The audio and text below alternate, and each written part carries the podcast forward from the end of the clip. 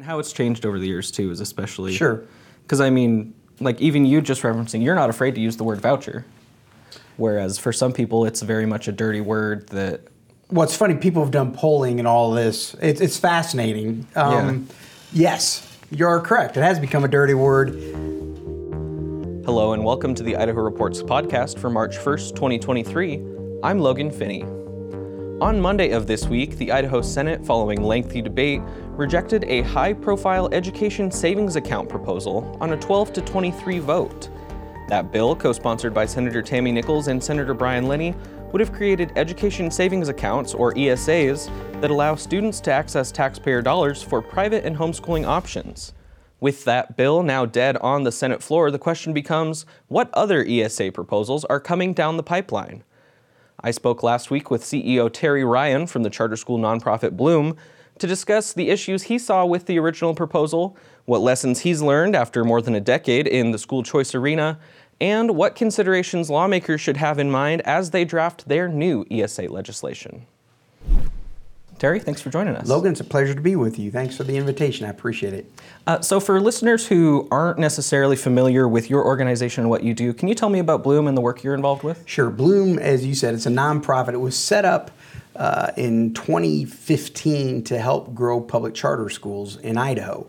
Um, the J.A. and Kathryn Albertson's Family Foundation uh, recruited me out here, and they had a vision of 20,000 new school seats in 10 years.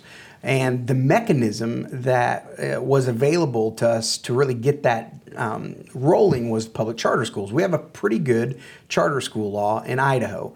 And so public charter schools are public schools. They have a performance agreement, usually with um, the Idaho Charter School Commission, but are some are with um, school districts, and it allows them to be flexible in how they serve their students. That is, they can hire um, teachers in different ways than traditional districts can. They have shorter contracts.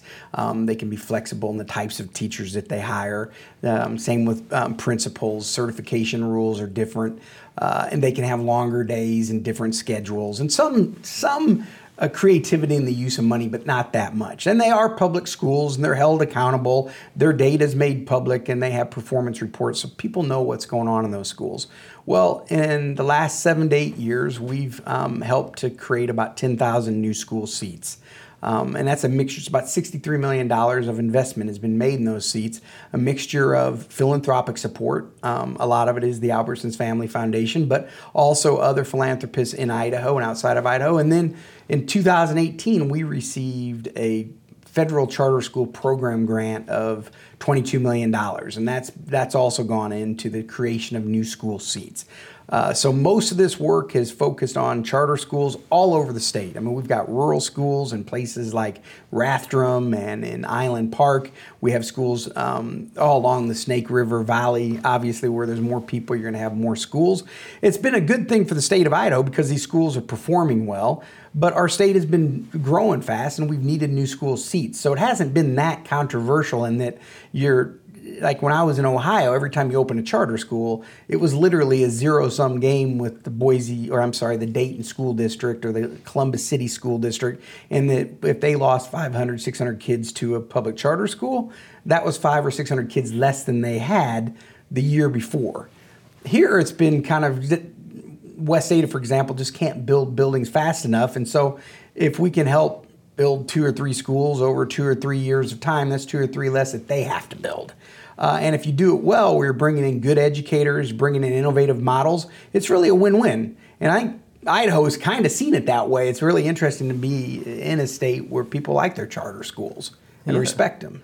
It's, it seems like a lot of the focus you work on is, has to do with capacity, has to do Yes. with those seats. Is that the main issue that Bloom was started up focusing on? Yeah, so it's supply and demand, right? I mean, so we've been doing a lot of work in the supply side of things. The, the demand is absolutely there as we've um, helped uh, a, a collection of great um, educational innovators open schools. Uh, they fill up pretty quickly and end up having wait lists. So there's definitely demand for um, new forms of uh, education. And the mechanism that we've been using is the public charter school mechanism. And yeah, we spend a whole lot of time worrying about things like how do you afford buildings? Where do you find land that you can actually uh, make work? Because you're not getting a lot of money as a public charter school. You're operating at about $8,500 a kid on average. Uh, and uh, in that, you have to pay um, for your facility costs, for your teachers, for everything that goes into it. So we help with the startup costs. And the idea is that in year four, year five, the schools are solid, they're strong, they go on, they're public schools. You don't have to give them any more support or resources. Now, we stay connected and have a lot of things that we do together. Uh, but yeah, it's been primarily a public charter school strategy um, that we've been utilizing in Idaho because that's what the law has allowed and enabled us to use. Right. That gets us to the law and to legislation. There's been a big push, school choice type push uh, for ESAs, for education savings accounts. Uh, what do you and your organization think of that bill and the framework it's trying to set up? So, House Bill 1038. Senate 1038. I'm sorry, thank you. SB 1038. Appreciate that. Um, so, uh, you know, it's interesting because I've been at this so long, and I don't want to say I'm becoming a fuddy duddy, um, but I do believe that if you take public dollars, there is a responsibility to report how the students do with that money. Um, I mentioned to you what we're doing with philanthropic support. Well, it's not like the money just goes out and then they open schools and you wish them well. You actually track how are the students doing in those schools, not only using state data, but we're really also interested in using things like NWEA MAP data. It's a nationally normed assessment and tracking and seeing how our students do. We want to do that because one, we want to know the overall impact of the investment. Is it having a positive effect on students' abilities to read, do mathematics, um, things that matter to us? Uh, and what are we seeing? Are there different models that do better in terms of the performance of their students? Uh, do classical instructional models do better than more progressive um, models, uh, STEM models? I mean, there's interesting sort of ideas within um, these these uh, schools as well to see what really does work. Uh, and then I think, um, and I believe it's important for parents to have a sense of what's working, not just what you know you might have a philosophical attachment to, but is it actually adding value to your student um, in terms of how they're performing uh, on things like I say math and, and reading that sort of thing. Um, so most of the programs that have been about expanding choice along the lines of the education savings account here uh, in the early days, and I go back to those, uh, we talked about voucher programs. So in Ohio, uh, where um, one of the first sort of large scale programs like this, it was a voucher program. It was targeted to neediest kids. So the neediest kids in places like Cleveland that were in a demonstrably failing school. Um, this was seen as a this was seen as a ticket out of a bad situation and hopefully into a better situation. Um, the early voucher programs focused on needy students. It also focused on students with special needs. So there were um, specific uh, programs targeted to special ed students. Um, and yeah, they were called vouchers at the time. Uh, you know that that goes back to the very beginnings of the idea around um, uh, using um, public dollars to support private school choice. But in time, um, the opponents of, of of these sorts of things really um, did a good job of, of soiling the term voucher. Uh, and so we've moved into the new realm where people talk about education savings accounts. And they are also different in that it's not just about um, being able to use a certain amount of money to send your child to a private school, Catholic school, parochial school. Um, you can also use the money to um, kind of create uh, your own educational opportunities at home. Maybe you can save some of the money and use it in um, higher ed and that sort of thing. Sure. Uh, the, the, idea of a voucher is kind of the it's like a certificate that the government gives you that says exchange for a seat in a school. Exactly. You never see the money, but you're exactly right. Uh, and now the education savings accounts, I'd say in a way it's a better fit to the realities of our time where there's a lot more things you can do online. You could put together Khan Academy part day, maybe part day in a private school. I mean, it, it does create a lot of, of opportunities. And, and I support that. The idea of innovation, the idea of of empowering parents to come up with some different ways to educate their students, um, I think has a whole lot of merit. And I think that you see parents want this. Um, where I'm a little different to what the current legislation reads, I think there should be some evidence of success Uh, so if you're using these dollars, um, what are the results? Uh, we should have a performance. You know, again, we could use um, NWEA MAP results or other nationally normed results. I think it's appropriate to every three years have some sort of report on the program that the state um, department or the state board or the treasurer's office, someone should be tasked with in reporting. Okay, so how much money's gone out? How's it being used? Is it uh, where's it being used? What do we know about the effectiveness of where it's being used? Uh, and I think, and most good private schools already do this, but they, if they're not, they should um, have a have some sort of certification process every five years, where you have a third party reviewer come in and report on how the school's doing. Um, you know, give the basic backgrounds of the schools. There's there's groups like this across the country that do this. Sure, and for like a public charter school here in Idaho, yeah, the Public exactly Charters right. Commission. Exactly, and I think the reason the public charter schools in Idaho overall, we've look. It, it's a bell curve. We've got some outstanding schools. We've got a bunch of really good schools, and we got some troubled schools. Um, and you're going to have that in any, and that's another reason though to have things like uh, evidence of success. You want to know because the reality is not every human being is going to be successful in every endeavor, and I don't want to have children suffering in a place if it's not working for them. Um, and it's not just good enough to say, uh, you know, I believe in trust but verify. I'm that old. I remember Ronald Reagan. Um, but trust but verify. I trust that you're going to do a good job, but I want to verify um, through the use of things like assessments. And I'm not talking about overwhelming the, the private sector. Frankly, I think the charters have more accountability than they probably need, but that's the trade off that we've made. Mm-hmm. Um, and, and, you know, we live with it. Uh, I don't think you want to apply the same level on private schools, but you definitely want something. And um, Senate Bill uh, 1038 doesn't have anything when it comes to sort of um, third party uh, processes that get at are the kids actually learning? Um, how are things going? Uh, and then reporting also the, the lessons to learn from the. I'm sure some really neat stuff's going to emerge out of this too. As you start freeing people up to do some um, innovative things, well, we should all know about that and learn from that as well. Sure, have good examples to go off exactly. of for the future. Um, so, Senate Bill 1038 specifically doesn't give the state any sort of oversight over these private or et cetera programs it's setting up. Um, we've kind of heard hints from some of the legislative leadership that there are other ESA bills uh, kind of lined up, ready to come if 1038 doesn't make it across the finish line. What sort of accountability measures or other sort of adjustments would you like seen in a future bill that maybe wasn't 1038? So I think um, I was going back and digging around and trying to remind myself of the different things that have been going on. I mean, there have been bills that have come through in this in this state as well. In 2019, there was one, and I wanted to remind myself. So, what was in there? Um, and it is about the, some form of public reporting of assessment results. Uh, you and I talked about nationally normed assessments with results being made public. Um, so you could have the cohort. Let's say there's 6,600 students that are um, in effect receiving these resources. Well, let's have a report on how the, those students are actually doing academically. Um, and it would be nice to know how are they doing academically in comparison to um, charter school students, in comparison to traditional public school students. I mean, we hear a lot about you know um, only 40% of our kids are proficient in the IRI and these things.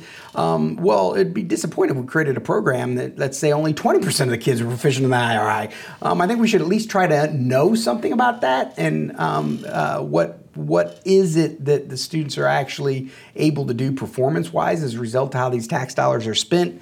We talked about it, but I'll say it again. I mean, some some form of program impact study uh, and these are things that we do in the charter space. Um, mm-hmm. Just uh, last week, we had a national research team from Stanford's Credo come out and demonstrate okay, how are the charter school students doing? They have a really sophisticated um, data analysis. And, and long and short of it is, is that our rural charter school students are benefiting big time. Um, our charter students that are in more suburban schools are benefiting big time. Our um, uh, special ed students are benefiting big time. Our ELL students are not. Um, the charters have a lot to do on uh, that side of things. And ELL, that's English language. English language learners. Uh, so I mean, it was a bit of humble pie for you know us, for me personally. Um, but I think you need to know that so that in the future you can think about okay, if you're gonna if you're gonna be allocating more resources. Um, what are you looking for? Well, I need to know: Are you able to serve um, students who are English language learners well? Because uh, that's an area where there's been a shortfall. Um, and maybe that's an area where we need to try to do some innovative things. I'm just giving one example. But I do believe in data. Uh, I've never, you know, the world of philanthropy and the world of business, the world of government, I've been in all of them. I've never seen a situation where you just give money out and wish people well and hope it goes well.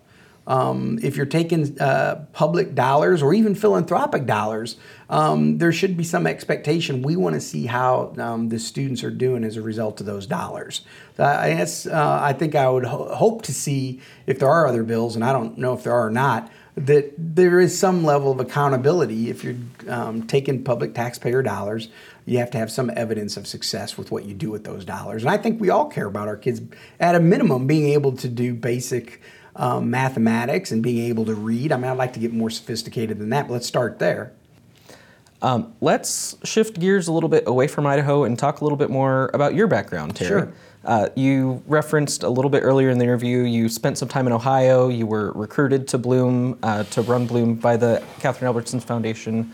Uh, tell me about your background and tell me about how you've seen school choice change in the time you've been in the arena. So, my educational background begins in, in Europe, actually in Poland in the early 1990s. It's funny to say that now with everything going on in that part of the world, but um, at that time, Poland was transitioning out of communism, and they wanted to bring in um, young Americans to uh, not only help them with English, but to demonstrate what's it mean to be free, what's it look like. Um, and uh, so I was in international education from the early 1990s through 2001. Uh, and it was interesting because I saw a lot of interesting things that uh, European countries do when it comes to education. I don't think most people know this. There's a lot of choice in, in, in places like the United Kingdom and the Netherlands um, where public dollars can go to private schools, but now they all take one assessment. Um, it's really interesting, and, it's not going to happen in the United States where you have one assessment. Um, you get the money, there's one assessment. We want to see how everybody's doing under that one assessment. I don't care if you're a religious school or um, that's that's how they do it in parts of Europe. In the United States, with local control and that sort of thing, you could never do that. Um, but I ended up in uh, I ended up in Ohio after September 11th. I was going to move my family to um, the United Kingdom. September 11th happened. I had two very young daughters. My, my, Pol- my Polish wife was not yet an American citizen. The idea of packing up and going at that time was, was scary. Sure. Uh, because I didn't know if, if we'd even get back in the, in the country with my wife, right? Um, that probably was exaggerating it at the time, but that's how it felt. Uh, and so I had a friend, uh, national educator, Chester E. Finn, um, Checker, uh, we called him. He said, I got this opportunity in Ohio. Maybe you'd be interested in that. So I went to Dayton, Ohio. And uh, at that time, um, Ohio was a hotbed of, of, a charter school law and trying to grow a charter school sector. Um, we also had voucher programs um, uh, that were emerging and evolving. And so you had Catholic schools. Now it was interesting because the voucher programs there were targeted, as we talked earlier, to the neediest kids. But you also had a lot of the Catholic schools that had been there for 100, 120 years, half empty because the the families that used to send their kids had, have just gotten so much smaller. Catholic families in the Midwest, you know, in the in the 50s, 60s, and 70s, you'd have five, six, seven kids. They're now down to two or three, um, and they weren't living in the inner city. They were living out in the suburbs. So you had um, these Catholic school buildings that were um, and, and other denominations sitting half empty. And so, okay, I, as a parent, I can use a voucher, take my child to a, a Catholic school. I believe I have the same um, cultural beliefs. I have the same values. Um, I like the fact that um, there's a, a, discipline there that, that they might have or whatever. Sure. Um, so the, the, school choice was very prevalent in Ohio. Uh, but quite frankly, we also had a, a mixed um, collection of results. Uh, and scandal. I mean, you had charter school leaders that would start schools, money would disappear, um, people would go to jail. I mean, I saw that stuff up close and personal. Um, and you also saw some great schools emerge, and that's what happens when you open up the gates of innovation. You're going to get some things that work, and you're get some things that don't work, and that's why I think it's really important that um, you keep your eye. And, I, and this, I mean, like the, the state pays attention to what's working and what's not working. That bell curve you talked about. Exactly earlier. right. I mean, it's just real in every human endeavor. Oh yeah. Um, and so I, I got to really live up close and personal um, we were a charter school authorizer, meaning we are the ones that were responsible for giving birth to schools and uh, holding them accountable and that sort of thing. I was also on the board of a group called School Choice Ohio, so we were the voucher program um, school. We're involved in many of those battles and those struggles. Um, I'll tell you in public policy, my experience, you never get it right ever the first time. And you see that in Idaho's public charter school program. Every year there's tweaks to Idaho's public charter school law. There's a few bills going through Exactly, right? right? And um, some of them are good. Maybe there'll be more money for facilities, some of them for flexibility, some of them are a reaction to something that didn't go well. Um, and so they need a little more, you know, protection. I mean, I think the education savings, whatever, if something gets through the legislative process this year, they're going to be revisiting it year after year after year and trying to improve it and make it better. Probably make it, I, I hope, more open. I mean, the thing that I saw about Senate Bill 1038 that also sort of bothered me is it's not targeted to the neediest students. And I come from that generation of no Child Left Behind. The idea was we need to improve schools because our gaps between our most successful students and our students that are behind are expanding, the achievement gap. Mm-hmm. Well, that's still the case. It hasn't gone away. We've just kind of moved on politically. But the fact of the matter is, the greatest challenge that we face in the United States is uh, the education um, of our needier students who aren't fortunate enough to, uh, you know, my parents sent me to a Catholic school. Um, my parents are celebrating their 68th anniversary this year. Um, and I was very fortunate to grow up in an intact family where education really mattered and uh, that sort of thing. Um, but there are, there are children who aren't that fortunate and they grow up with a lot less. And I want them to get the best opportunity that they can get. And I think we in this state need to remind ourselves of the fact that those low test scores actually mean that we've got a lot of kids who are struggling and aren't prepared and not really being given the best chance that they can be given to be successful in life. And I think that's what education is all about. That's what, that's what really good educators would tell you. I'll use whatever tool in the toolbox you got if it makes a difference so that we can elevate the performance of all our students um, so I, would like to see more emphasis on how do we make sure that whatever choices we're providing actually benefit all of our students. It's been a challenge in the charter sector, and I know, by the way.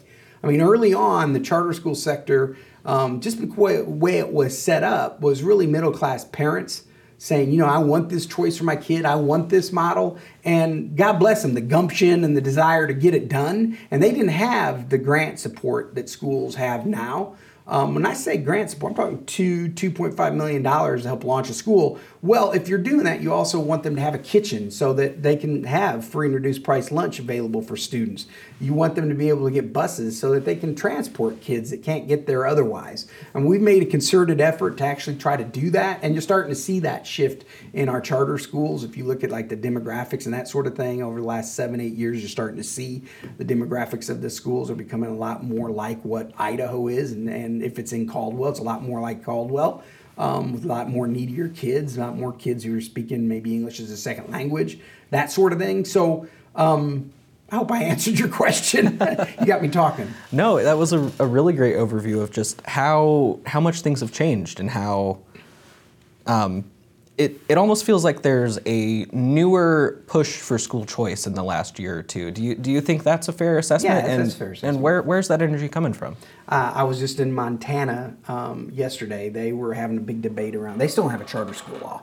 They're one of like five states in America that don't have a charter school law. Uh, and they invited me to come talk about what's going on in Idaho. You guys have been doing it for 25 years. Um, and so what's going on is that you've got a lot of for the longest time, school reform was something, and I talked about this, all right, but it was something that, that you needed to do for the needier kids and the needier families um, because they're really behind and we need to help catch them up. Sure. When I when I talked to Governor Little at the beginning of the session, he said in other states it's been an instance where public schools have failed and collapsed, so you need something to replace them. Yes. And he's told me that that is not the case here in Idaho. It's not the case in Idaho. He's right.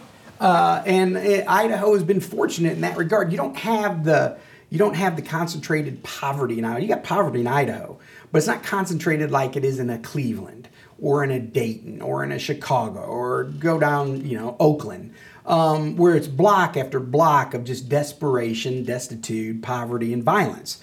Fortunately, in Idaho, that's why a lot of people are coming to Idaho, though. You know, um, you just don't have that level of concentrated poverty. Not. You're, you have gang violence. You have things going on in places like Nampa and Caldwell, no doubt about it. But it's at a different level of sort of reality.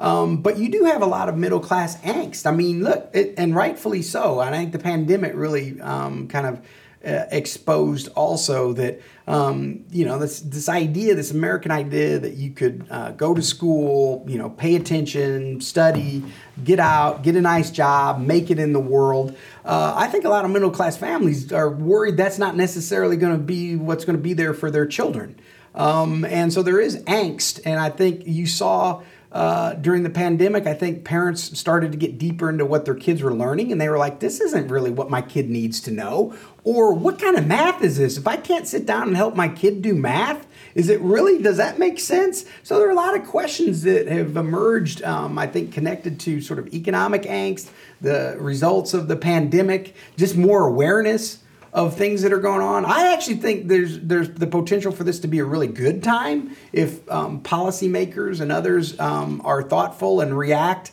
Uh, not just in a ideological way, but in a thoughtful way. This is why the data is important. I'm going to come back to data. This is why, listen, if you're going to open space up for innovation and new opportunities, which I think is totally appropriate to do right now, you need to have ways of measuring whether or not what you're creating works or not.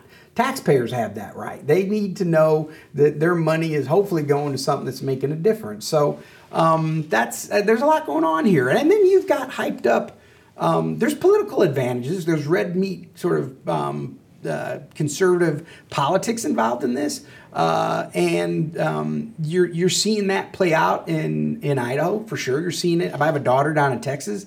Uh, she and I have conversations. She's in education all it's fascinating. A lot of the same ideas and issues that pop up in a Texas pops up in an Idaho, pops up in a Utah education savings account. It's a beautiful example of that. I mean, it's something that's been debated and discussed, but never went anywhere. This year, boom, you've got Iowa, you've got Kentucky, you've got Utah, potentially Idaho. Um, so there, there's also a national political energy um, that's driven by social media, driven by Fox TV. You know, you got the same thing on the left too. Um, but uh, it's just an interesting time. All these forces are are coming together, uh, and there's opportunity in it.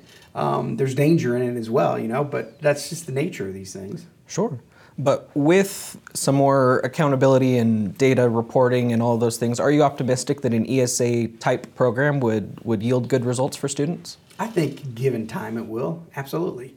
I don't think it's going to come right out of the gate. I mean, these things are messy. People need to understand that. There's there's stuck in a I have it, but I don't know where to go, so I'm not stuck in the school. I think we need to be careful here about how we do this. And I'm talking about now as a proponent of more school choice. Mm-hmm. Um, I always believe that it's better to um, under promise and over deliver. And uh, so, if we're going to promise that, hey, we're going to we're going to be able to create new supply, um, I think you need to be realistic. There are challenges associated with that. And our state isn't like Ohio, where we talked about where you got you know private schools that are half empty um, because of the demographic changes and that sort of thing. Um, here, most of our schools are bursting at the seams, certainly where the vast populations are. Then you got rural, where there are realities of, well, what kind of choice are you going to create there? I believe there are choices that can emerge. I believe there are things that can, but it's not going to happen overnight. Um, these are things that are going to take time to happen. Uh, so you may very well have parents who've gotten themselves an education savings account, uh, don't have anywhere to spend it. You want to make sure that that capacity is on the exactly. I think we should at least be thinking about that um, and talking about that, which is you're helping us do. I hope, Logan. But it's it's not just it's not like magic where you just all of a sudden there's now money. Now you know markets do work, but they take time. Uh, and it may take more actually. I think, and you know, I've talked to some of the private school people, and they say, "Well, listen, if we if we can get those resources, then we can go. We can do fundraising, and we can do kind of what we've done in the charter school space. They can do in the private school space. And heck, I wouldn't mind if we were involved in that, but it just it's going to take time. You know, not months, but years to build new capacity. Um, and you want to build on what works, so you want to learn from what it is that is currently going on and build on that. Um, so these kinds of things, there's the politics and the philosophy and the ideology and all the good fights that go on at the legislature um, that are important and can open door for opportunities. But this work of actually creating new opportunities for families and for children is hard. Um, for a frame of reference, yeah. when you guys at Bloom are helping start up a brand new charter school, what's that time frame look like? Two to three years. it depends on it depends on whether or not there's a facility available. It's like say a school district comes and says, "Hey, you know, we've got a facility," uh, and then we would say two years to. You got to develop the talent to actually lead the school. Then you got to like develop the model for the school. Even if you got a like the Barney Charter School initiative out of Hillsdale is a model. We've now got models here. There are STEM models. Um, even if you have that, you're still looking the two years for us is a really quick opening. Three years is more like it. Okay. It's usually z- uh, zero, uh, a negative one year, a zero year, a one year is how we think about it. Um, but for new school capacity, you're talking at least two years, probably three years downstream. Sure. And part of the promise of an ESA is it's not necessarily you know, unlike a voucher, it's not a one-to-one. ESA turns into a school seat. It could be used to purchase homeschool materials. It could be used for tuition. It could be used for any number of things, really. It could. You know, we've been doing some um, uh, research on um, what was called Strong Families, Strong Students, um, Empowering Parents, I think is the most recent version of it, yes, the governor's, yeah. uh, and trying to understand um, what parents actually did with those dollars. Uh, that's a smaller dollar amount, um, but uh, they usually focused on. Not, there were some that would like develop. Let's talk about like a, a package of opportunities for their kids, um, but most would want one thing. Uh, and it'll be interesting to see. I mean, how many parents are going to want to put together kind of a package where, you know what, Ali, you're going to be home with me for three hours, and we're going to um, uh, we're going to use Khan Academy, and we're going to focus on mathematics and science, and then you're going to go to music school at Boise Rock from 11 to making this up, and then mm-hmm. um, after that you're going to go and there's going to be uh, ballet lessons that we're able to get you. I mean, it's a lot of being a parent is hard. All right, I mean, and then I've all the kids it. in the neighborhood exactly. come now over in the afternoon for the putting together English my kids. I'm going to start putting together a package of learning opportunities for my children. Now, hey, there are families out there that can do it and will do it, and there's some absolutely amazing mothers in this state. I've met them, um, and I have no doubt they will do some amazing things, and, and I think that's awesome. And I think if you can create opportunities for do, for doing it, you should. But there are going to be a lot of others who have jobs who aren't able to do that, and they're just going to say, you know, I just want a great school for my kid. Yeah, I I believe in. Um, I'm making this up, but look, you know, I'm Catholic. I want my kid to go to a Catholic school. They have the same values as I. Uh, that's where that's where my children are going to go, and I trust them.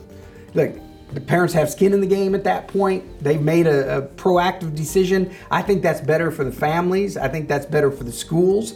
Um, and if you can help incent that, that's a good thing. I just think we need to be realistic that these changes are going to be kind of messy. Um, you certainly should have data so you can kind of track what's really working and what's not. And it's going to take time. And there's going to be changes to law along the way as you learn. That's just the nature of this. Absolutely. All right. Bluum CEO Terry Ryan, thanks so much for joining us Thank this you, week. Logan. I hope that was useful for you. It was excellent. Thank you.